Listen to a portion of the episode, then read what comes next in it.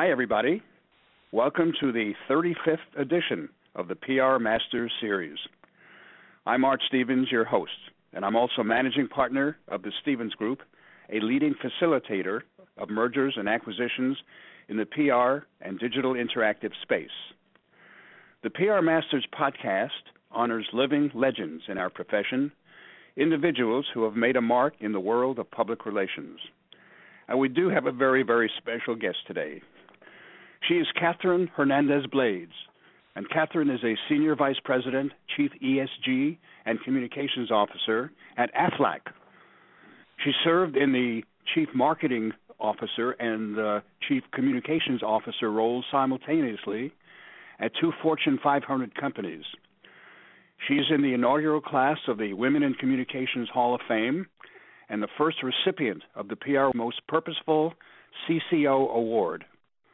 Catherine, welcome to PR Masters. How are you today?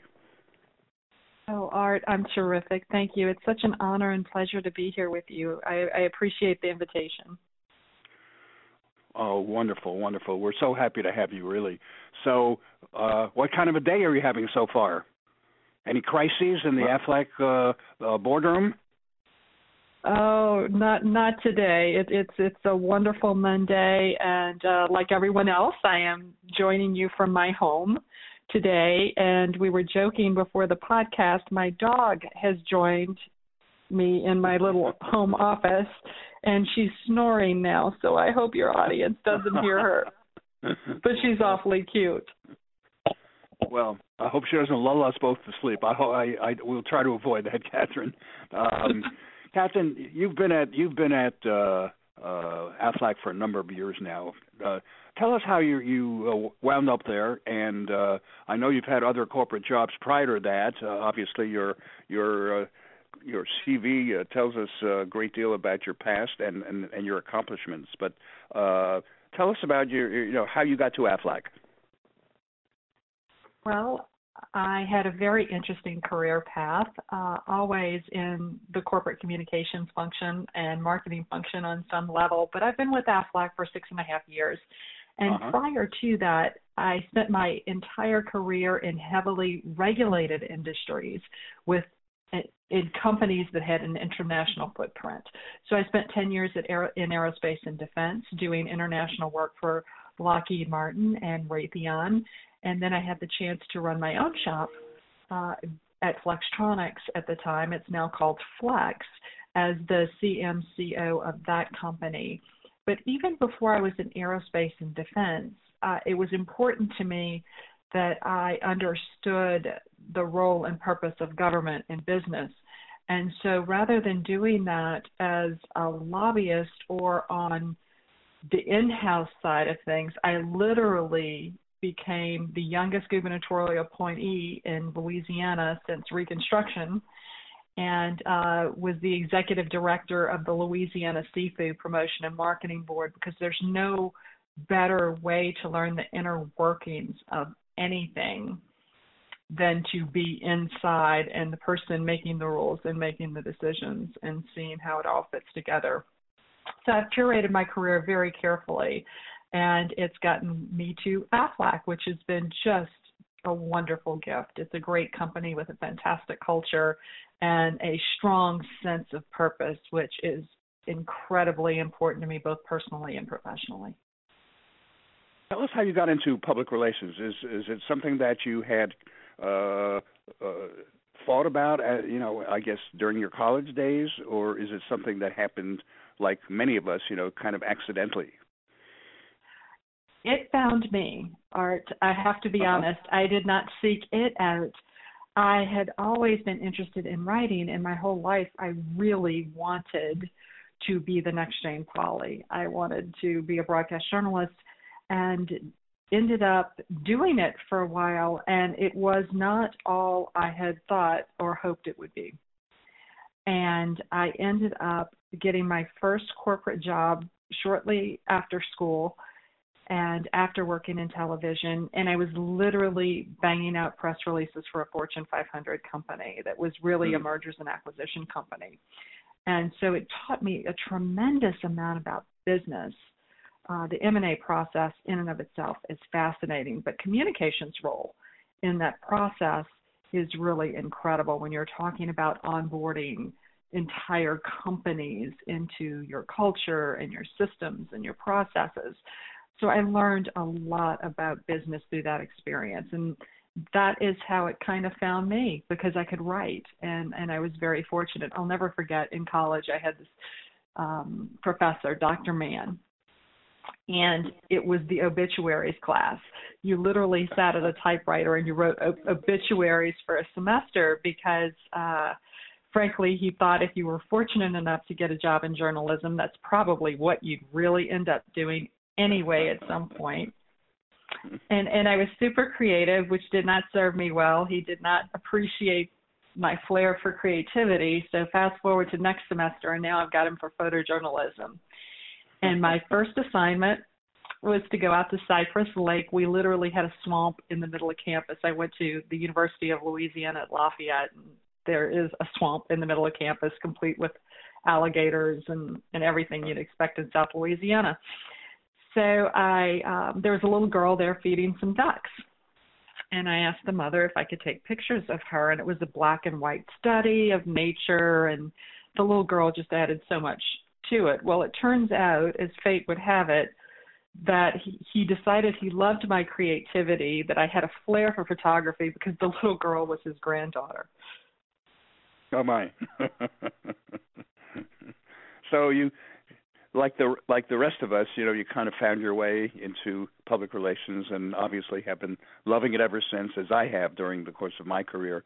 Um but I, let's let's talk about uh, Aflac for a little bit. I mean, it it is such a wonderful company, and it's done so so, so much in the way of of exciting uh, marketing. You know, to continue to familiarize the general public. You know, with uh, with what it is and what it does, and uh, and obviously with its great symbol, the Aflac duck.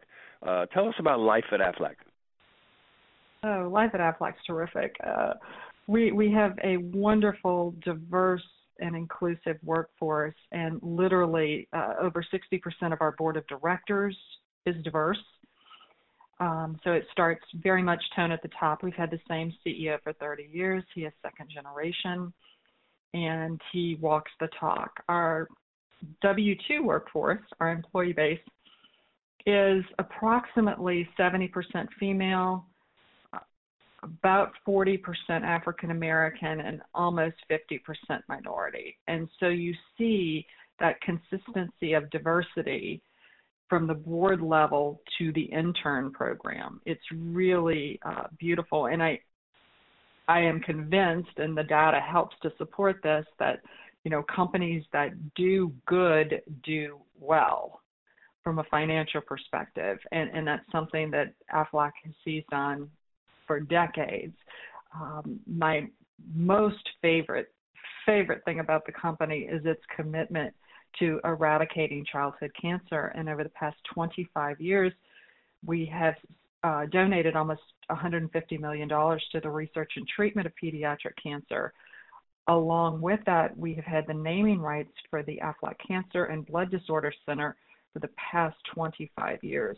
And it is one of the top 10 pediatric cancer treatment facilities in the country and the number one provider of services for children with sickle cell in the United States.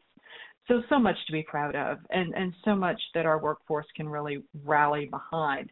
And then the success story of the business is incredible. I mean 65 years ago the three original founding brothers uh, sold blocks of stock out of the trunks of their car going door to door. And if you bought an $11,000 block of stock 65 years ago and held onto it between the splits and the dividends and reinvestment, all of that, that $11,000 investment is worth today over 125 million dollars. So if we oh all only had a time machine.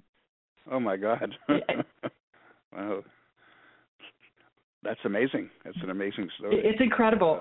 Uh, it's and you know everyone loves the duck. And um our original shareholders we still have a few that come to the annual shareholder meeting every year. We had to do it virtually this year because of the pandemic of course so we didn't get to see them. But it's wonderful. And clearly they have loved the company and have done well by loving the company. So uh yeah it's it's it's really a unique culture in that regard. Well the aflac uh uh, ads, you know, have been so creative. You know, uh, using the duck. I remember uh, a series that uh, that uh, you all did with Yogi Berra uh, sitting in a barber chair, and uh, uh, the barber asking him some questions, and uh, you know Yogi answering in the usual, you know. Uh, Yogi Berra type uh, responses, and the duck was outside, and uh, he was scratching his head and running around in circles because he got so confused about what Yogi Berra was saying. Uh, you guys are so creative there, you know. I mean, uh, and and I guess that uh, it is uh, a, a, probably one of the longer running uh, advertising and marketing campaigns, isn't it? Yeah. Well, I I can speak to its longevity, but I'm not sure how it compares with other companies. But yes, the Duck launched on January 1st of 2000, so his 20th birthday is this year, and we had so many things planned to celebrate his birthday, and unfortunately, mm-hmm. um, we got a little bit sidetracked with with different events, the social justice issues that that are yeah. so important and are finally at the forefront of the national consciousness in a, in a way that they certainly haven't been in my lifetime. We have a global pandemic. Uh, by the way, we seem to be forgetting because it's usually buried in the fourth or fifth news story in the cycle. There's also a presidential election going on right now, so lots and lots of things to talk about. Yes, yes, yes. Is it true that the uh, uh, Aflac duck uh, had a uh, relationship with the Geico gecko for a period of years? Oh, I am not aware of that. another famous advertising campaign uh, using you know inanimate creatures. But uh, t- t- let me ask you this, uh, Catherine. Uh, you know, uh, now that uh, you have obviously uh, had some major, major positions in the world of corporate communications. Um, uh, how do you feel uh, about the direction corporate communications is headed uh, these days? You know, you you're in the Arthur Page Society, as am I. You know, which consists of uh, mostly corporate communications officers, and you you know you get to uh, trade stories you know with them. Um, where do you feel that corporate communications uh, is uh, currently compared to say what it was when you first got into it?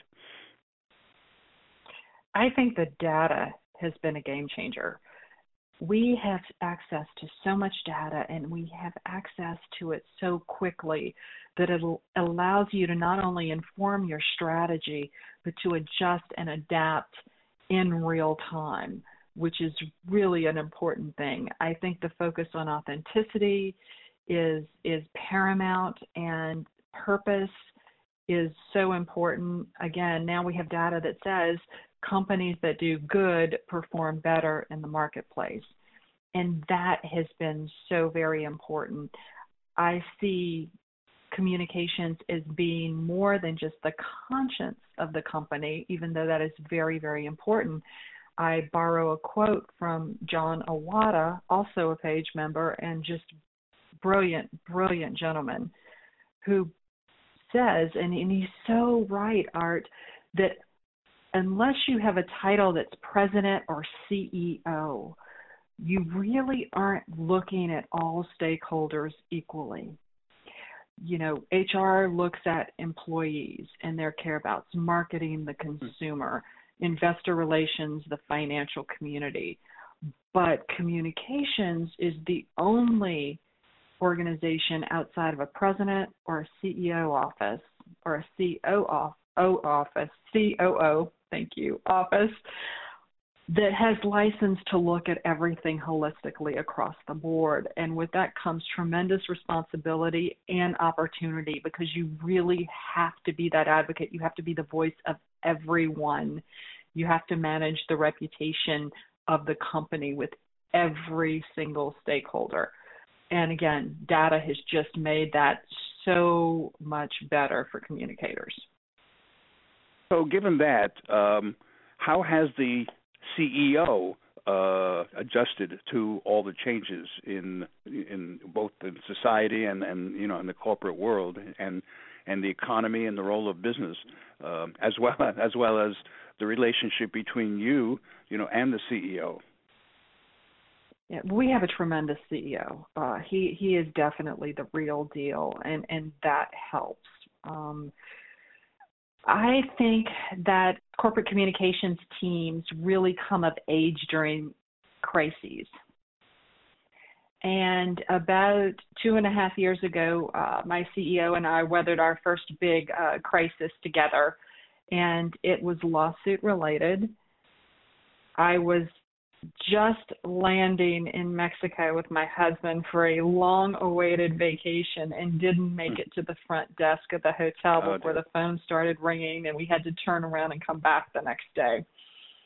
And I think that when you do battle together, if you will, uh, that creates a much stronger, more robust relationship. It builds trust um, with speed sometimes it takes years to get to know the people you work with and, and just depending on the culture but there's something about a crisis that forces that speed of trust mm. and makes it so much more important well, as as a corporate communications officer for a, a number of extraordinarily large companies prior to Aflac, uh, you probably uh, already uh, had your battle scars in terms of dealing with uh, crises. Uh, can you tell us about the, uh, the if you if you'd like to your very first crisis situation and what you learned from that and, and how how you continue to learn about dealing with crises going forward? That's a fascinating question. Uh, sometimes what you keep out of the press is just as important as, as what makes it into the press.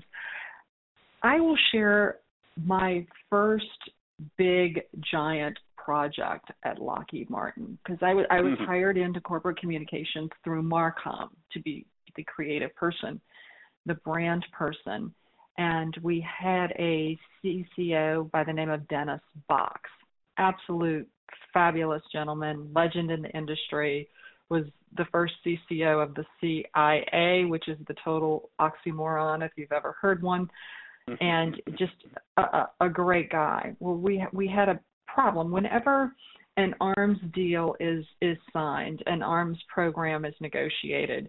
There are two contracts. There's one for the actual purchase of the of the weapon systems, and then there's one uh, that engages the company in what is called an offset program. And offset programs are very complex. They are um, a series of multipliers and credits, but basically it's an economic stimulus in the country to offset the purchase of the weapons systems. And it can be housed in the Ministry of Economy, the Ministry of Defense, but the bottom line is you have a certain period of time in which to obtain all of your offset credits, and there are milestone penalties in the contract along the way. So we had we were coming up on a problem in Poland where we weren't getting offset credits approved. There was a lot of work being done. We were partnering with a lot of other very large U.S. Gov- uh, companies to put factories and create facilities and create jobs and all that sort of thing into the country, but we weren't getting offset credits approved. So they decided that we needed a video, and I love it when somebody says they need a video because usually when they need a video, they they need something more, right? They either need a jobs program, or mm-hmm. they they need a robust um, advocacy campaign. So we went in. I lived in the Sheraton Warsaw for two weeks a month for a year, and every time we did something good, opened a factory, cut a ribbon, opened an envelope. If people would come to the opening of an envelope, we would have a media event. We would have politicians there so that the government officials would be seen in the media as getting the credit for this economic stimulus in country. And lo and behold, we we were able to secure a couple of billion dollars of credits in a year more oh through hmm. yes, using um, working very closely with the State Department, using um, public relations as as public affairs really more so than than your typical public relations activities. And it was highly successful. So that was my first big PR win. And when you think about that lovely gentleman I mentioned by the name of Dennis Boxx who he and he took me and my immediate boss who was the vice president of the business unit I was in to lunch the day before I got on the plane to go to Poland for the first time and said, Look, this isn't going to work. Nobody can pull this off. You've been dealt a bad hand. We'll salvage what's left of your career on the other oh side of this.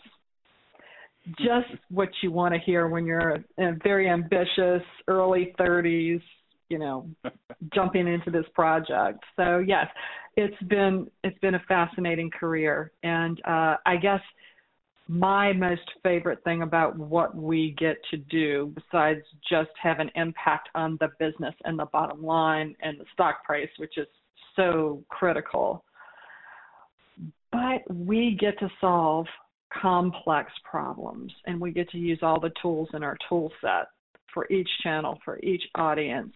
Uh, in a very compelling and persuasive way. I, we're so lucky that we get to do what we do. It's, it's just a fascinating career you have won so many awards uh, in the world of public relations and, and particularly corporate communications. Uh, you've become a role model. Um, how would you describe what you have learned about the role of corporate communications uh, over the years, given you know the, the many important uh, uh, situations that you have been in, and uh, what do you think is the route going forward in the practice of corporate communications? The Arthur Page Society, of course, is a strong advocate, you know, for having a seat at the table, which apparently, you know, you certainly do. Um, uh, how did you win the confidence of, of the CEO, and uh, and uh, how has that affected again uh, your uh, your the means in which you know you have uh, uh, made the role of corporate communications that much more sophisticated and contemporary. Well, it's very kind of you you to say those things. I, I've been very very lucky uh, in terms of the awards and the lists and the being named to different um, halls of fame and things. It's it's very humbling. I, I I don't think of myself as a role model. I see myself as you know all the clumsy, goofy, silly things that I do foolishly um, every day. I, I have this ability to trip over my own feet and fall down quite a bit, and it's really um, it's really hard to think of oneself as a role model. But I, I will tell you there there are some things that I would suggest that all communicators who want to have a great career do. And it's not just understanding your function because the farther up you go on the corporate ladder, if you will, the farther away you get from the things you love. I mean, I spend just as much time in budget meetings as I do banging out copy. Mm-hmm. I I have to sit on various global committees that create the work and the governance for the company. Uh, that is that is very different than being a corporate communications person. So it's a different skill set. So the top three things I would suggest to all people who really want to move forward in this function and gain the trust of their C-suite is uh, first develop your business acumen you must be a business leader first and a passionate functional leader second. The C suite doesn't speak in terms of PR, they speak in numbers. You have to be able to bring that skill set to the table. So, business acumen, number one, that ability to solve complex problems, to peel back the onion and get to the real root cause of, of whatever an issue might be, is mission critical. And then measurement. And and i think this is where a lot of communicators struggle. You can't measure tactics. You have to measure outcomes and results. So you've got to somehow model your measurement protocols to get you to the impact you have on the stock price. And whether that's multivariate regression analysis that isolates the number to prove causation, which is really hard and really expensive, or using some sort of modeling device that allows you to show correlation to sales, stock price. Basically, when I brief out the board quarterly, I overlay our model against our peer set with our employee engagement scores, our social media sentiment scores, our editorial media sentiment, our stock price, and our sales numbers, accounting for the anomaly during fourth quarter for open enrollment, which is an artificial spike. And that's how I have to talk to them. Now, do I talk to my comms team in that way? When it is called for, yes. But if I need to rally the troops and get them excited about something and make sure that they're passionate and engaged, you know, a whole bunch of graphs and charts really just don't do it. But you put in the human element for your team, you put in the people piece, and, and it gives it life and dimension and makes it real. But you have to be able to do both if you're going to be successful in business. Wow, those are gems. Catherine. I'm just in awe of what you just went through. I mean, listeners, are you paying attention? Because uh, if you're in any way in the world of corporate communications, you have just heard some insights that can be so valuable to to your career. This is amazing. Um, so, given all this, uh, Catherine, uh, what do you believe then is, is has been your greatest achievement at uh, Aflac? Oh my God! Well, I can tell you what my favorite achievement is my my favorite achievement is you know you mentioned a lot of awards and lists but now people on my team are getting those awards and their names are appearing on those lists. And that i feel like is certainly my most favorite achievement and and the one i'm personally the most proud of. So tell us about tell us about how your you know your your unit at uh, at Aflac uh, um, how many people on your staff? I, I assume they're probably all over the place uh, geographically and, and also in terms of capabilities. Can you describe, you know, your, uh, you know, your your setup, if you will? Oh, of course. We have uh, 30 corporate communicators, 31 if you count me, and we're divided into three groups. If you include me, we have 31 people on the team and we are structured in a way that aligns with how the business is structured and governed. So I have a small team that works on environmental, social, and governance, or ESG, which is becoming so much more important now than it ever has been for public companies. It really puts materiality into the mix of CSR. It's like CSR on steroids. And it's it's mm-hmm. a wide open playing field so so critical and so important. So we've got a small team there. Then when you look at our employee base and our independent sales agent base, so we have 30,000 licensed independent sales agents. So their tax status would be 1099. They uh-huh. have to be uh-huh. treated differently, and they are. Yeah. But a third of those 30,000 people are actually also licensed to sell our competitors' products. So they have to like mm-hmm. us best. Yeah. And then we have in the U.S. we have uh, 5,000 employees, which are full-time W-2 employees. We also have 5,000 employees in Japan. Actually, about 70 to 75 percent of our business is in Japan. We insure one in every four households in Japan. Different distribution model, very different. But in the U.S., on the corporate communications team, we have what we call organizational communications. And we have communicators who communicate with those 1099s several times a day. They also communicate with our uh, broker sales professional channel because broker is a huge growth engine for the company. And then they also communicate a different subset of that team with our actual W 2 employees. So that's organizational communications, independent sales agents, brokers, and our employees. And then there's a third group that is your more traditional uh, corporate communications department. So you've got public relations, you've got all the external communications, some social media, and philanthropy, the foundation, all of that falls under that group. So it is a very small, very efficient, and very mighty team. And I'm just so proud of every person on that team. And we had a new addition um, just yesterday. One of our employees had a beautiful baby boy. So oh. life goes on through the pandemic. And uh, yeah, we're just just loving every minute of it.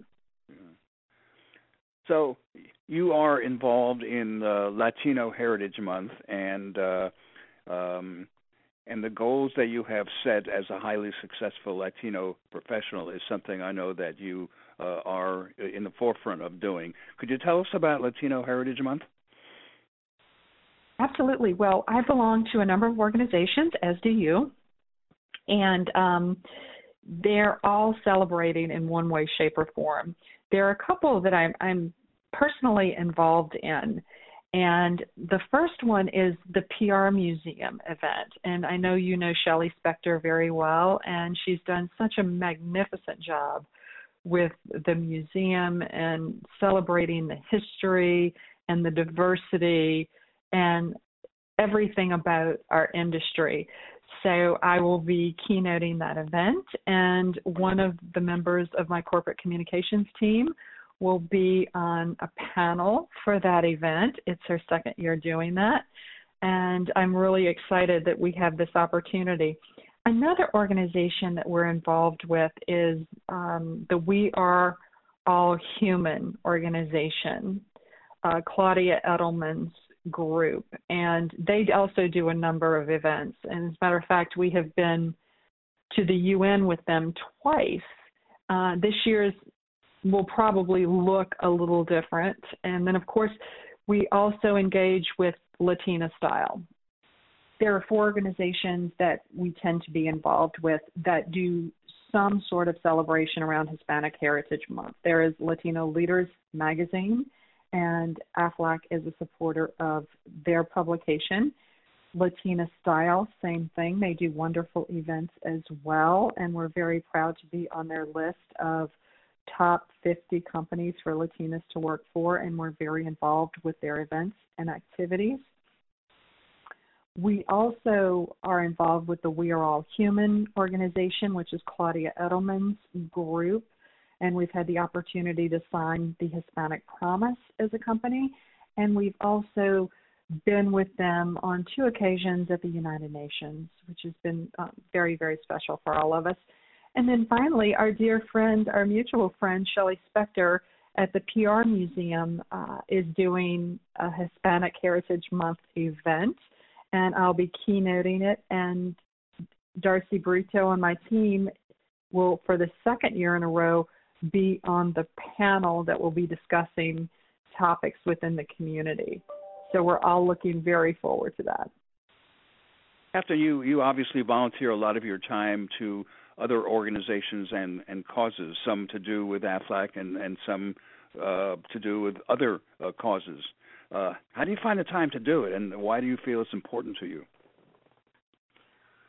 Well, I think it's important for all of us. I think we have a, a social compact with all of the other people who join us on this planet to do good wherever we can find the opportunity to do good and then of course to act on it.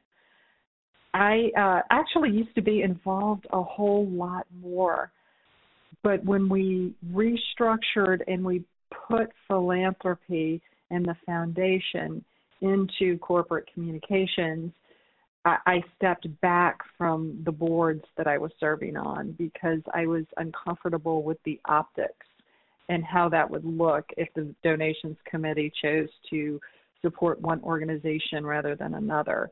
I wanted to be Switzerland, just completely neutral. But yes, in my past, I have been chairs of a couple of boards that have been very meaningful to me. The first is Operation Homefront. and they provide support for wounded warriors. And when I was chair, we and on the board, we launched the Homes on the Home Front organization. It was right after the financial crisis of 2008, and banks had all of these homes that they had to foreclose on that were sitting empty. Well, if they would donate the home to Operation Homefront, we would get other sponsors to retrofit it for wounded warriors. And during that time period, we put 500 wounded warrior families in mortgage free homes. So I'm very, very wow. proud of that. Wow, yeah. And, th- and then the other organization I was very involved with um, in my hometown of New Orleans was Court Appointed Special Advocates for Children, or mm-hmm. CASA. And I was chair of that board um, pre Katrina when we opened the Child Advocacy Center, which is a, um, a really important place for children who have experienced some sort of traumatic form of abuse because what people don't realize is that when a child goes through something terrible, they often have to tell their story many times in many uncomfortable places and they're children and it's very very difficult. But in a child advocacy center the interviews are conducted through one white glass the interviewer is actually a professional therapist who wears an earpiece so that the the defendant's attorney, the prosecutor, everyone who has a stake in the case can communicate and ask their questions basically through the therapist who's wearing an earbud. Uh, so the child only has to tell the story once in a very kid friendly environment. It is taped so that tape can be used in further court proceedings and it is really just so much better for the child. So if you ask me in all my volunteer work that I've done, I think the two things I'm most proud of are the two that I've just shared with you. That's wonderful. That's wonderful. Catherine, I just have a few more questions for you, and, and they're about you personally uh, as a uh, woman professional in the uh, ever-changing world of corporate and uh, and public relations uh, and communications. Um, what do you do for fun? You have a, obviously a very busy schedule with AFLAC and some of the volunteer things that you're involved with. What do you do for fun? I mean, I'm not saying that uh, those volunteer things you do aren't fun, but uh, but I mean like fun, fun. oh gosh, uh, well, I'm from New Orleans, so and so is my husband. So everything New Orleans related for us is fun. We enjoy cooking together. We enjoy music. We enjoy uh, traveling quite a bit. We've we've been very lucky. We've been to over 50 countries oh together, my. and yeah. um, yes, we celebrate our 26th wedding anniversary this year. He is actually speaking of volunteerism. As we speak, he is on the Miracle Ride for Children. Um, it's an organization of motorcyclists who ride across the country because of COVID this year. They're only doing half the trip, but they raise money for children's hospitals.